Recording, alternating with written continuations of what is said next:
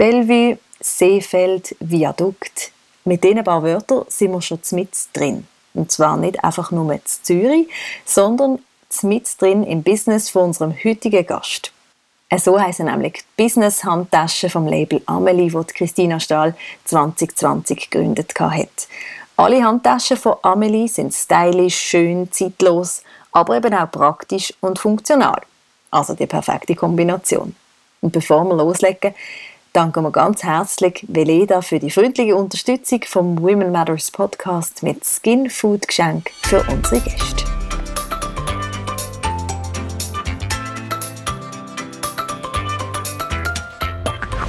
Einblick in die unterschiedlichsten Berufsfelder, spannende Geschichten und konkrete Tipps für deine Karriere, das kriegst du im Women Matters Podcast. Hier erzählen inspirierende, mutige und erfolgreiche Frauen und auch Männer aus ihrem Leben. Ich bin Katrin Riesen. Schön, dass du hier bist, Christina Stahl. Wir freuen uns sehr. Ja, ich freue mich sehr, heute hier zu sein und bin schon sehr gespannt und etwas aufgeregt auf die Fragen. Erzähl uns doch gerade mal ein bisschen etwas zu deinem Werdegang. Was, was hast du studiert, was hast du gemacht, bevor du Amelie gegründet hast? Also ich habe im Bachelor und Master ähm, Fashion Management und normales Management studiert und habe auch da sehr viele Praktikas gemacht, sowohl in der Beratung als auch im Modebereich. Das heißt, es war immer so ein Hang entweder zur Mode oder aber zur Beratung. Und nach meinem Studium habe ich bei Strategy End, das ist die Strategieberatung von PwC, angefangen als Beraterin und da vor allen Dingen im Bereich Retail und Consumer Goods. Das heißt, das war der perfekte Mix für mich, weil ich ähm, sehr, sehr viele Kunden sehen durfte, in dem Bereich sehr viel lernen durfte. Und habe dann aber mit der Zeit gemerkt, dass ich ähm, vor allen Dingen ähm, ja, dass mein Hauptantrieb ist zu lernen und ich sehr gerne auch, also sehr viel methodisch in der Beratung gelernt habe, aber super gerne auch noch mehr zu bestimmten Themen lernen würde, die mich interessieren und habe dann von Strategy End ein Stipendium bekommen für meine Doktorarbeit, die ich gerade parallel noch schreibe in Würzburg. Ähm, und da geht es eben um Data Analytics in Fashion Supply Chains. Also es zieht sich irgendwie durch, dass ich sowohl Mode als auch Analytisches sehr gerne mag. Und dann hatte ich 2020, äh, ja, sage ich mal, so eine Schreibblockade. also gar nicht schlimm, aber äh, ich bin einfach nicht so vorangekommen, bin aber ein Mensch, der irgendwie produktiv sein möchte. Und mein Mann war zu der Zeit im Leave und dann hat er gesagt, lass uns doch einfach deine, deine Taschenidee mal ähm, ja, ausprobieren. Und es war wirklich ähm, so, dass wir im, im Mai ungefähr gesagt haben, okay, lass uns das mal machen. Dann haben wir im Juni äh, Produzenten gesucht in Italien, äh, sowohl Material als auch die, die uns das dann zusammenschneidern und so weiter und haben dann schon im Oktober gelauncht. Ähm, das heißt, es ging alles sehr schnell ähm, und jetzt hat es so viel Fahrt aufgenommen und irgendwas, was 2020 noch nicht mal mehr in meinen Jahreszielen drin stand. Das heißt, es war sehr deprimierend, 2020 zu sehen, was ich alles nicht geschafft habe, äh, weil das einfach so viel ja, Zeit in Anspruch genommen hat. Aber jetzt macht ja, ist das eigentlich so zu 90 Prozent, sage ich mal, so das, was ich hauptsächlich mache. Ähm, und es macht sehr viel Spaß. Und wir sind jetzt auch inzwischen schon ein Team von, ich glaube, zehn Leuten. Also es ist sehr cool. Fashion hat sich wie so ein bisschen roten Faden so durch deine Ausbildungen durchgezogen. Und dann ist die Idee gekommen von der Handtasche. Nimm uns doch mal noch dort an zurück. Ähm, du hast es, glaube schon in anderen Interviews auch gesagt, oder du bist im Consulting gesehen und hast das Problem gehabt, du hast irgendwie den Laptop müssen mitnehmen und andere Sachen und hast die passende Handtasche nicht gefunden für das, oder? Ja, also es ist, äh, ich wollte die gründen und das war wirklich so, irgendwann war meine Frustration so hoch, dass ich das dann machen musste, weil ich wirklich zwei, drei Jahre ähm, von montags bis donnerstags wirklich immer beim Kunden war. Das heißt, es war vor Corona und äh, man ist dann montags in den Flieger gestiegen und donnerstags zurück und hatte eben einen Handgepäckskoffer für die Klamotten und die Handtasche.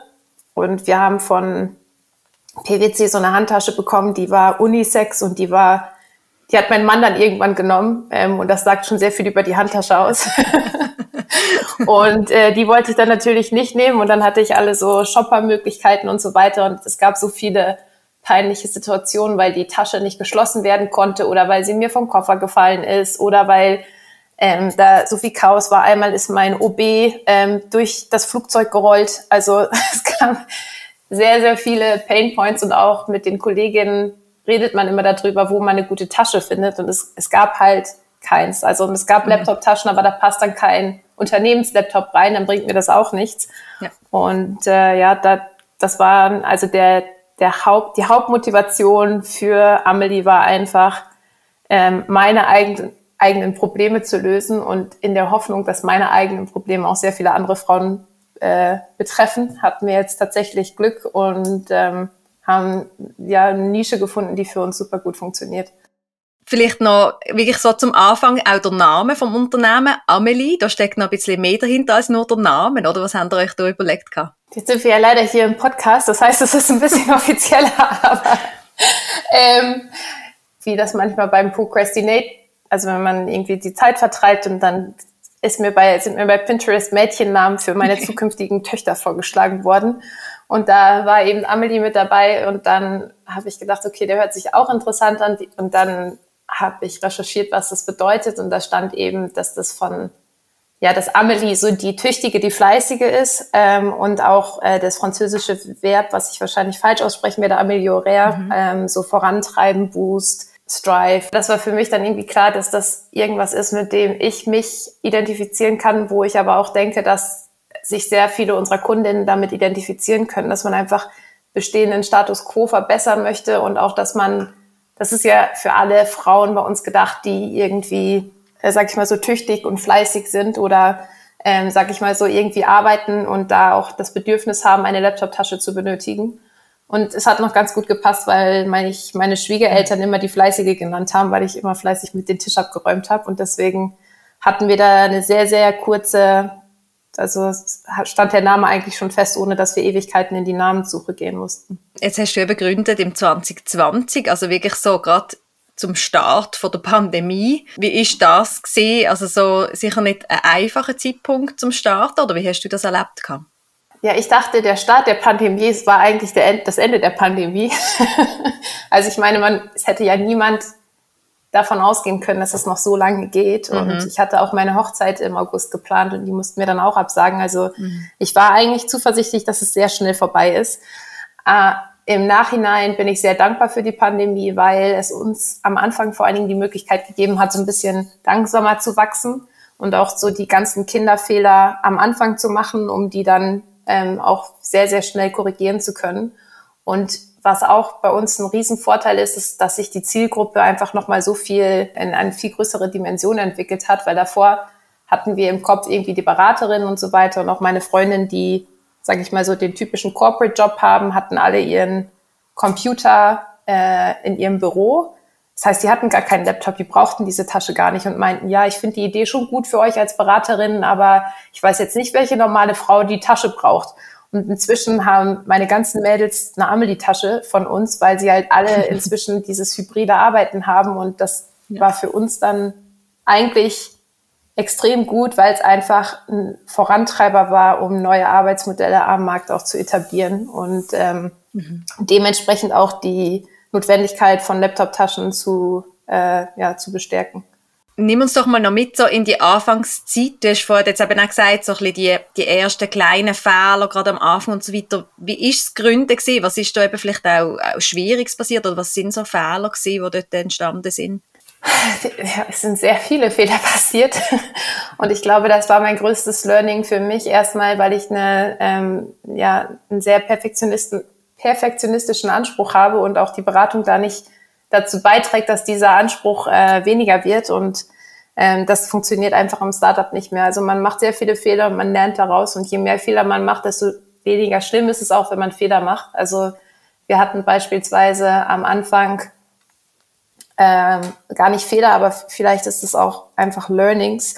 Ähm, wir sind zum Produzenten gefahren und äh, es war viel, viel schwieriger, einen Produzenten zu finden, der unsere Werte vertritt, weil wir ähm, eben einen hatten, wo wir dachten, okay, Familienbetrieb und so weiter, dann kommen wir dahin, fragen, ob wir die Fabrik sehen dürfen und dann ähm, sagt er, nee, das wird alles von Chinesen produziert. Dann hatten wir noch zwei, drei andere Lieferanten, wo auch das teilweise so war, dass alle Materialien aus China eingekauft werden oder man überhaupt gar keine Transparenz darüber hatte, wie die Fabrik aussieht, in der das hergestellt wird. Ähm, und das war dann für uns irgendwie so ein, so ein Wachwerden aus der Naivität, dass Made in Italy zum Beispiel nicht Made in Italy ist. Das heißt, wir hatten Prototypen und so weiter, alles schon mit einem Lieferanten gemacht und mussten dann nochmal unseren Lieferanten wechseln. Ähm, sind aber jetzt super glücklich, dass wir das gefunden haben. Ähm, oder dann hatten wir im Marketing ähm, dachten wir, okay, wir müssen die großen, die guten, also alle, alle großen Märkte ansprechen und haben dann Werbung in New York, in Singapur, in wo auch immer mhm. Um dann festzustellen, ja, die Versandkosten dahin sind schon ganz schön teuer und zweitens, wenn die die zurückschicken wollen, dann wird es noch komplizierter. ähm, es macht schon Sinn, warum sich alle anderen erstmal auf einen Markt konzentrieren. Mhm. Und ich glaube, das sind sehr viele Sachen, die, die man einfach ähm, mit der Zeit lernt. Ähm, und wo ich aber auch dann für dankbar bin. Also die Herausforderungen, sage ich mal so, werden nicht weniger und man macht nach wie vor Fehler mit der Zeit. Ähm, mhm. Was ich aber gemerkt habe, ist, dass man einfach machen muss. Und mir hilft da ähm, ein Zitat äh, von Shonda Rhimes, die sagt, don't be a dreamer, be a doer. Ähm, weil man kann so mhm. lange träumen, aber mit Träumen kommt man nirgendwo hin. Und deswegen ja, ist es besser, Fehler zu machen, als gar, gar nichts zu machen. Und äh, das ist gerade so unser Modus operandi. Da bin ich sehr dankbar für, dass, dass ich jetzt mit der Zeit auch da eine gewisse Gelassenheit entwickelt habe. Eben, ihr habt dann die richtigen Leute gefunden zum Zusammenarbeiten, die auch eure Werte ähm, vertreten oder dort ähm, ja, das Gleiche wollen wie dir. Nachhaltigkeit ist euch sehr wichtig, Frauenförderung auch, das sind so Themen. Kannst du vielleicht zu dem noch etwas sagen, warum das so wichtige Werte für euch sind, wo, wo ihr hier den Fokus drauf legen Genau, also Nachhaltigkeit ähm, ist so ein schwieriger Begriff, weil man auf so tausend unterschiedliche Möglichkeiten nachhaltig sein kann. Und wir versuchen Nachhaltigkeit für uns so umzusetzen, dass wir sagen, okay, wir wollen Transparenz, wo es hergestellt wird und von wem und zu welchen Bedingungen, um da auch die Qualität sicherzustellen. Und wir wollen Produkte erschaffen, die eine extrem hohe Qualität haben ähm, und extrem langwierig sind, weil am Ende ist es am nachhaltigsten, wenn ich eine Tasche über zehn Jahre verwende, als ähm, jedes Jahr eine neue Tasche zu kaufen. Ähm, und bei den Werten, also warum es mir so wichtig ist, ist, glaube ich, wenn man viel mit der Modeindustrie zu tun hat, dann merkt man sehr schnell, wie dreckig die sein kann. Ähm, und auch damals, als ich Praktikum bei da war ich bei der Holy Fashion Group, also bei Strelsen, und da kam gerade eine Reportage raus, ähm, das Gift auf unserer Haut, wo eben sehr viel darüber ähm, erzählt wird, wie vor allen Dingen in Asien ähm, die Lederverarbeitung ist und auch die Gerbereien und so weiter. Und das war für mich so abschreckend. Und ähm, mir ist extrem wichtig, dass ich mit dem, was ich tue, keinen Menschen Schaden zukommen lasse. Das ist für mich noch, noch wichtiger, als ähm, ob es jetzt äh, recyceltes Leder ist oder was auch immer.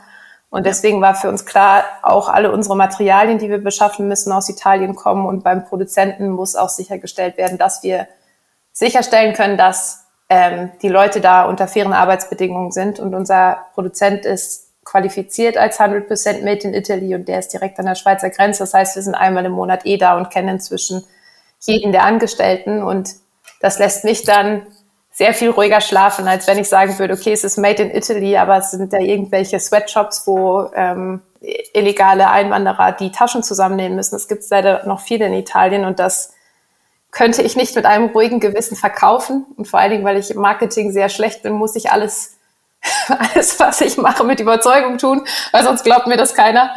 Ähm, und der zweite Punkt, Frauenempowerment, ist mir so wichtig, weil also vor allen Dingen auch durch die Beratung, ähm, ich gemerkt habe, wie, wie unterrepräsentiert Frauen doch in unserer heutigen Welt noch sind. Also vor allen Dingen, ich war in sehr, sehr vielen Meetings die einzige Frau. Ja. Und ähm, dann, wenn man sich viel mit dem Thema beschäftigt, also auch Bücher dazu liest und so weiter, gibt's halt immer noch sehr viel Ungleichgewicht. Und ähm, auch da hängt das viel mit der Nachhaltigkeit zusammen, weil es viele Studien dazu gibt, dass wenn man das Wohl der Frauen, nämlich 50 Prozent der Bevölkerung, ähm, verbessert, dass sich dann insgesamt das Gemeinwohl verbessert, weil einfach bessere Entscheidungen getroffen werden können, weil die Frauen ähm, selbstständiger sind und einfach insgesamt auch zu mehr Wohlstand äh, in der Welt führt, was dann auch langfristig zu, zu einem besseren Konsumverhalten führt. Und ähm, deswegen ist, ist mir das super, super wichtig und wir versuchen das, indem wir immer wieder ähm, Aktionen machen. Letztes Jahr haben wir 5000 Franken zu dem Malala Fund gespendet, ähm, wo ich super stolz drauf bin, weil ich noch nie so viel gespendet habe. Mhm. Und selbst wenn es jetzt über die Firma ist, ist es trotzdem eine Menge, die, die, auf die ich wirklich stolz bin. Und jetzt dieses Jahr haben wir für den Internationalen Frauentag auch nochmal wieder sowas geplant. Und es hilft mir einfach auch, dieses Purpose-Driven, also wenn ich keine Motivation mehr habe, dann habe ich einen Reminder, warum ich das mache. Und das gilt aber auch für unsere Community, wo wir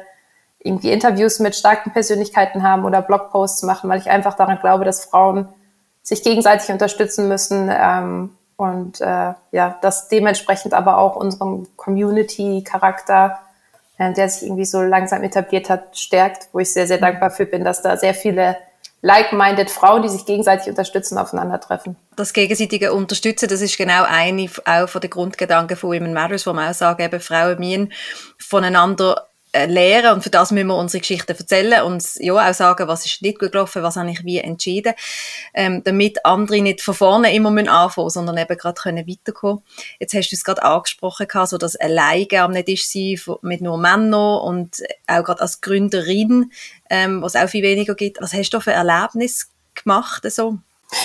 Ähm, ich saß einmal in einem Meeting und man hat mich nicht ausreden lassen und mhm das ist dann so gewesen, dass ich so dachte, boah, und ich, ich habe wenig, also man, man ist ja beim Kunden, man wird dafür bezahlt und man hat eine sehr, sehr, man muss sehr höflich sein. Und irgendwann ja. bin ich, ich bin aber super temperamentvoll und dann ist irgendwann komplett die Schnur gerissen und ich habe dann angefangen zu schreien und gesagt, stopp, jetzt rede ich. Und dann war es auf einmal leise. Wo ich so dachte, so, wieso muss ich erst ausrasten, damit ihr bemerkt, dass ihr mich nicht ausreden lasst? Ähm, oder dann so Sachen wie, ja, da habt ihr aber eine Freche mit ins Team gebracht, das ist mhm. super. Ich, ich bin, oder nee, da habt ihr aber ein freches Mädchen mitgebracht. Mhm. Wo ich so denke, hey, hey, sorry. also, und ähm, das ist dann, aber das, ich glaube auch da, es verbessert sich so langsam, aber es sind immer so kleine Situationen, wo man dann, vor allen Dingen, weil ich auch noch jung aussehe und ein bisschen zierlicher bin, dann, dann wird man sehr schnell in diese, da darf man mal das freche Mädchen sein und man ist einfach ein bestimmtes Verhalten wird ähm, ist bei Frauen weniger natürlich als bei Männern. Ähm, also ich habe, glaube ich, in der gleichen Lautstärke geredet wie die Männer an dem Tisch. Mhm. Nur wenn ich das so in der Lautstärke rede, hört sich an, als würde ich schreien. Mhm. Einfach auch, weil ich, eine, weil ich eine hellere Stimme habe als die anderen. Das heißt, ja, und da glaube ich, muss es dann manchmal so Situationen geben, ähm, die man vielleicht im Nachhinein etwas diplomatischer lösen könnte. Ähm, in der Gründung jetzt an, an sich ähm, habe ich eigentlich Glück, sage ich mal so, dass die Fashion-Industrie so Frauen, Frauen belastet ist. Das heißt, wir sind komplett bootstrapped. Das heißt, wir brauchen eh kein Funding von anderen Menschen, wo ich nicht das Gefühl hätte jetzt, dass ich ähm, das, wo das dann ja auch schwieriger ist, als Frau irgendwie Kapital einzutreiben, zumindest nach den mhm. Studien. Und ja. das Problem haben wir gerade nicht.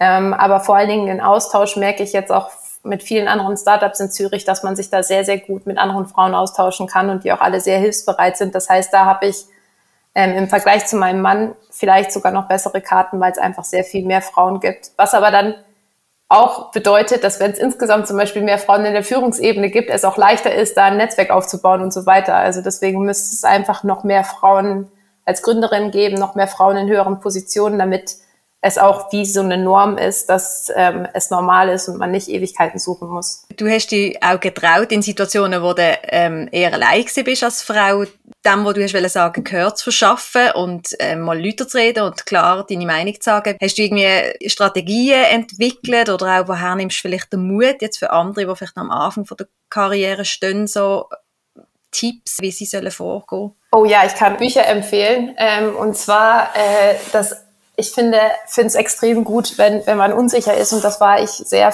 sehr lange, äh, wenn man von anderen erfolgreichen Frauen liest oder hört, was deren Strategien sind. Und eigentlich predigen alle, ich weiß nicht, ob ihr Shownotes habt, aber also die Bücher mhm. sind What Works for Women at Work, was ich sehr gut finde, wo ähm, auch gesagt wird, wie Frauen in unterschiedliche Stereotype reingedrückt werden. Also entweder die Frau, die für alle alles macht oder die Frau, die viel zu dominant ist und die Ice Lady und so weiter und wie man sich da verhalten kann, um mhm. trotzdem irgendwie seriös aufzutreten. Ähm, aber auch zum Beispiel das Buch von ähm, Sheryl Sandberg, der CEO von Facebook oder auch ähm, von Shonda Rhimes, die ich sehr gerne mag, die sagen alle, du musst selbst aktiv werden und du musst etwas machen und du mhm. musst gehört werden, weil es braucht Frauen, die, sag ich mal so, diese, diese Glas Glass Ceiling ähm, durchbrechen. Und es braucht Mut und du musst ähm, ja, dir Gehör verschaffen. Und ich glaube, dass,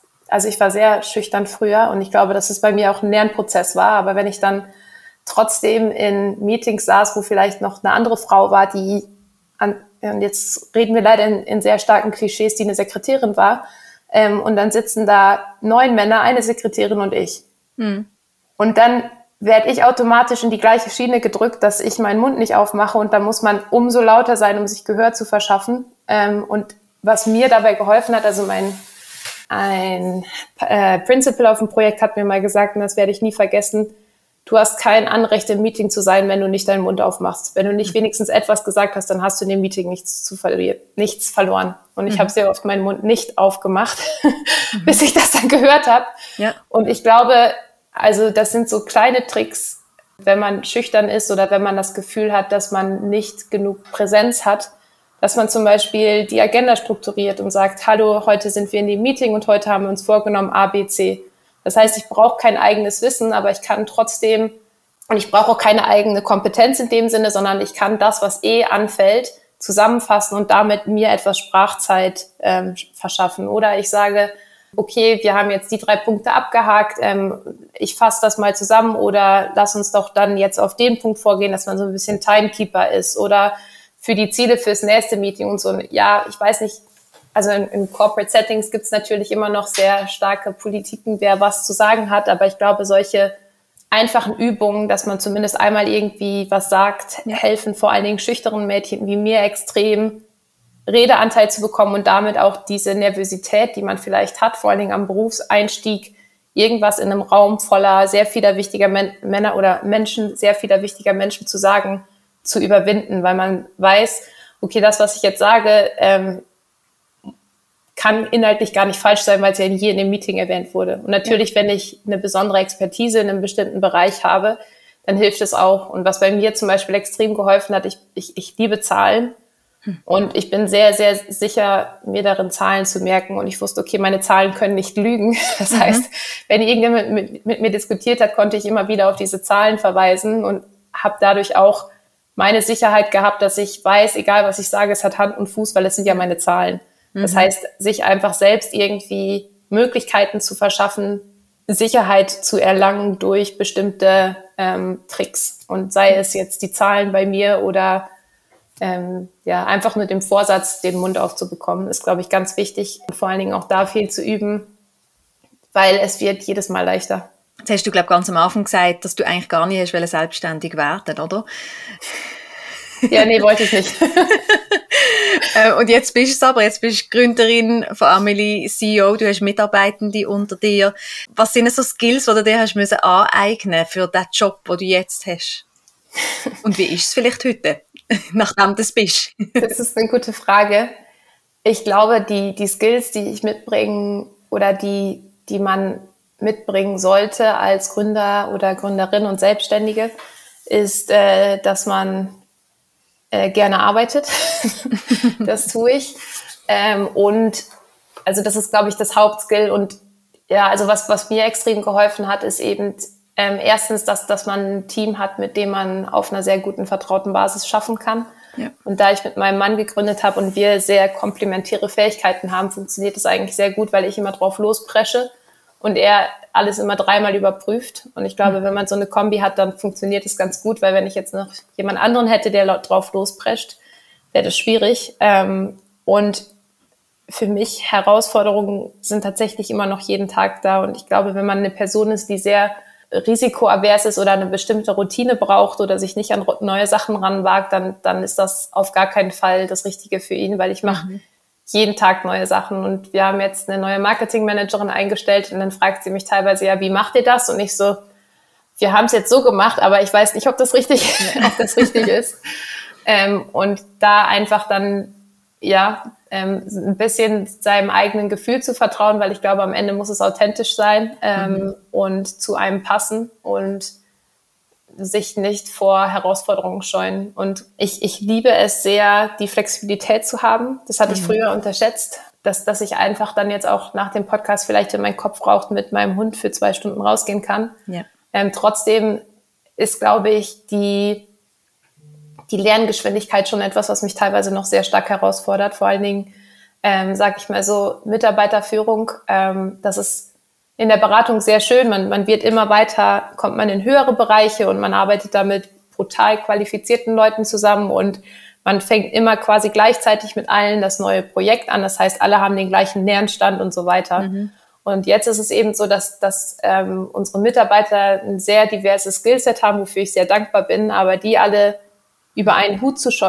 Hut zu kriegen und auch plötzlich nicht irgendwie, man fängt in der Beratung vielleicht mit einem Praktikanten und dann vielleicht zwei Associates oder so weiter und es wird dann immer mehr. Und bei uns wurde es so schnell so viel mehr, dass ich vor allen Dingen auch so in der Mitarbeiterführung und in der Kommunikation meiner Bedürfnisse und meiner Erwartungshaltung noch sehr viel lernen muss, weil alles, was davor irgendwie in unserer Zweimann-Show von Charlie und mir war, ist jetzt einfach so viel größer und das, da muss ich einfach noch sehr, sehr viel lernen. Ähm, und ich, ich bin hoffnungsvoll, dass, das, dass auch das mit der Zeit besser wird, aber das halte ich tatsächlich noch für eine sehr große Herausforderung, auch alle irgendwie immer an Bord zu haben und mhm. auf einer gleichen, auf, auf der einen Seite es zu schaffen, eine Brand-Strategie zu haben, die irgendwie ungefähr den gleichen Fluss vorgibt, aber trotzdem allen die Möglichkeit zu geben, ihre eigenen Ideen umzusetzen, weil wir natürlich auch unsere Mitarbeiterinnen empowern wollen und nicht einfach nur top-down vorgeben wollen, was die machen. Und da die Gratwanderung zu finden,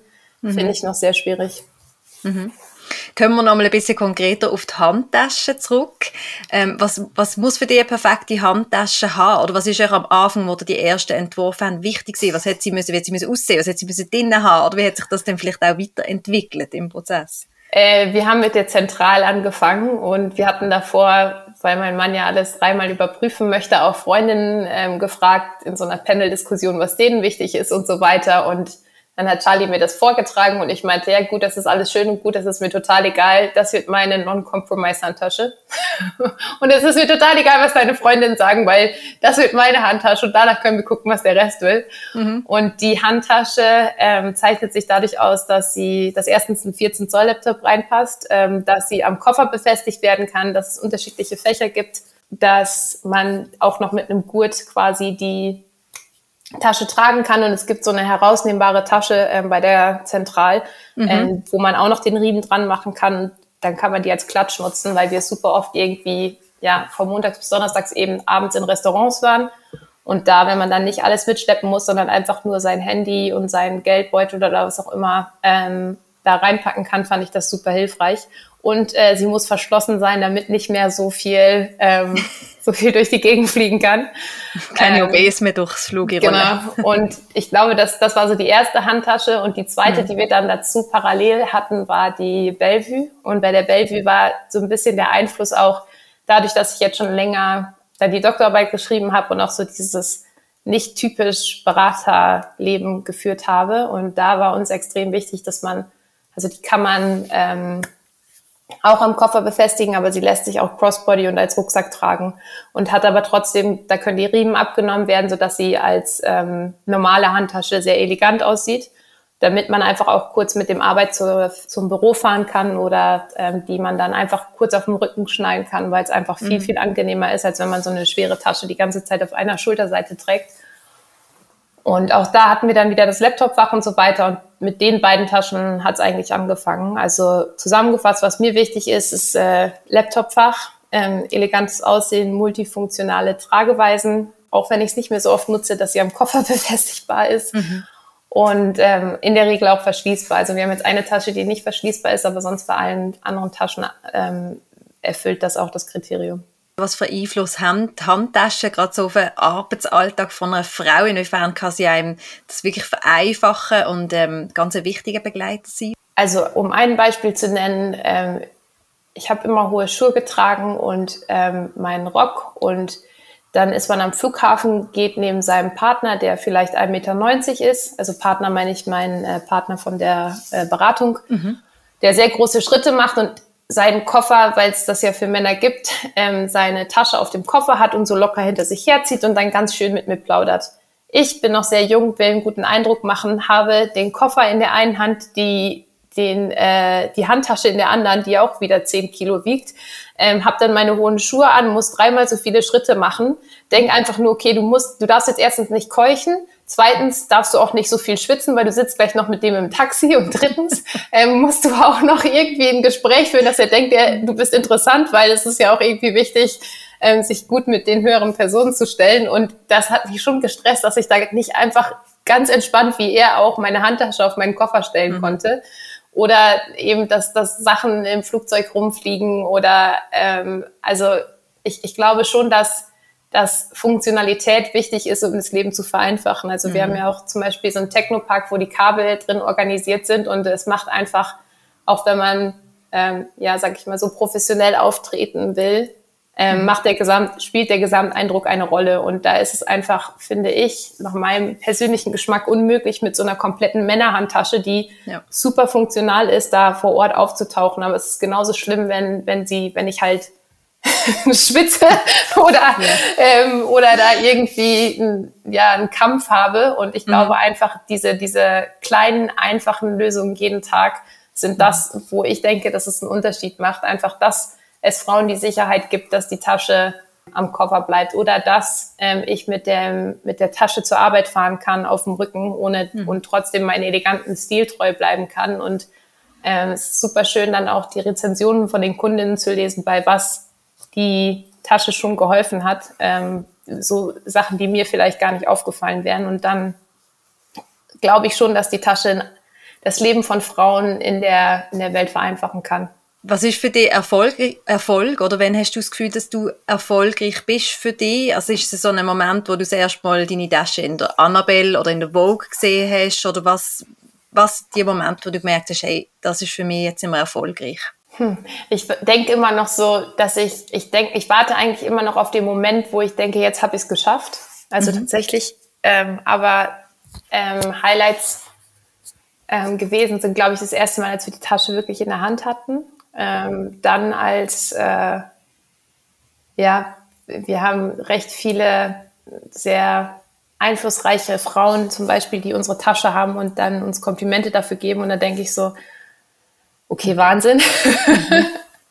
Wie kann das jetzt sein? Ähm, und ja, natürlich, wenn man die in Zeitschriften sieht. Aber also ich weiß nicht, Erfolg ist für mich tatsächlich auch dann, also für mich war der größte Erfolg tatsächlich, diese 5000 Schweizer Franken überweisen zu können. Mhm. Weil wenn ich keinen Erfolg gehabt hätte mit allem, was ich tue bei Amelie, dann hätte ich das nicht gekonnt und damit dann wirklich auch mehr zu machen als nur Handtaschen, weil seien wir mal ganz ehrlich, ich sage jetzt nicht, dass Handtaschen die Welt verändern. Das wird nie passieren. Also ich glaube, Handtaschen machen das Leben einfacher, aber ich, ich möchte halt irgendwie auch noch was bewirken und das hat mich tatsächlich richtig, richtig glücklich gemacht, dass wir mehr sein können als nur eine Handtaschenmarke. Mhm. Jetzt eben stehst du an einem ganz anderen Punkt heute, als dort 2020, wo alles angefangen hat. Oder in deinem Kopf hat es natürlich schon vorher angefangen, aber seit der Gründung. Ähm, Gibt es etwas, was du gern schon gewusst hättest damals? Oder etwas, wo du deinem damaligen Ich so würdest sagen, hey, das, das kommt oder das kommt dann gut? Oder irgendwie so mit dieser Perspektive von heute? Ich bin auch da noch nicht angekommen, weil ich mir das täglich immer noch sage. Aber ich glaube, es würde nicht, es, es, es, es hilft, sich das immer wieder bewusst zu machen, dass man erstens nur einen Schritt nach dem anderen nehmen kann. Mhm. Also, weil man kann sich sehr, sehr, sehr viel kaputt machen, wenn man alles durchplant haben möchte. Und wir hatten mhm. da, und ich glaube, es viel klärt sich durch die Entwicklung und alles am Anfang zu durchdenken hilft manchmal nicht bei der Problemlösung. Das heißt wirklich ein Schritt nach dem anderen, ein Schritt nach dem anderen, ein Schritt nach dem anderen und damit verbunden auch für mich persönlich, äh, nimm den Druck raus und ich schaffe mhm. das. Und ich glaube, mhm. ähm, was sich wirklich mehr manifestiert hat, vielleicht auch, weil es sehr, sehr lange mein Passwort war, zu meinem Computer zu entsperren, ich schaffe das. Und ich, wenn ich das zehnmal am Tag eintippe, dann, dann irgendwann glaubt man das tatsächlich. Und dass, dass man einfach diese Gewissheit hat, dass alles dass man alle Probleme, egal wie groß sie sind, lösen kann, indem man sie einfach nur klein genug runterbricht und dass man mhm. erstmal einfach machen muss und dass man das dann auch irgendwie schafft. Weil wenn man eine Begeisterung für irgendwas hat, dann wird es schon alles gut. Und ich habe sehr, sehr oft nicht gedacht, dass es irgendwie gut wird. Und aber mhm. es ist ja, geht weiter und ich tippe weiterhin mein, ich schaffe das ein und dann, dann schaffe ich das auch. Jetzt wissen alle das Passwort von der Amelie-Gründerin. Ja, es gibt ja noch ein paar Zahlen und man weiß ja auch nicht, das ist ja nur fürs Laptop entsperren, aber ja, es ist, nein, das, man darf gerne meinen Laptop entsperren, das ist kein Problem. Da ist, da ist ja in einer Amelie-Tasche sicher verstaut, wo er eben auch gar nicht ja. rauskommt, von dem her kein Problem. hast du sonst, jetzt hast du schon ganz viele Tipps genannt, aber hast du ähm, noch irgendeinen konkreten Tipp jetzt für Berufseinsteigerinnen, die noch am Anfang stehen, vielleicht sich sogar noch am, am Finden sind, am Überlegen sind, wo es durchgehen einfach ein, ein Tipp, etwas Konkretes, das ihnen kann helfen beim Einstieg in die Arbeitswelt? Ähm, ich glaube, beim Einstieg in die, in die, in die Arbeitswelt wäre für mich vor allen Dingen Fragestellungen relevant, die man, die ich vielleicht unterschätzt habe. Also was für eine Art von Arbeit mag ich gerne? Ähm, was, wie wichtig ist mir die Arbeit und was möchte ich am Ende des Tages erreichen?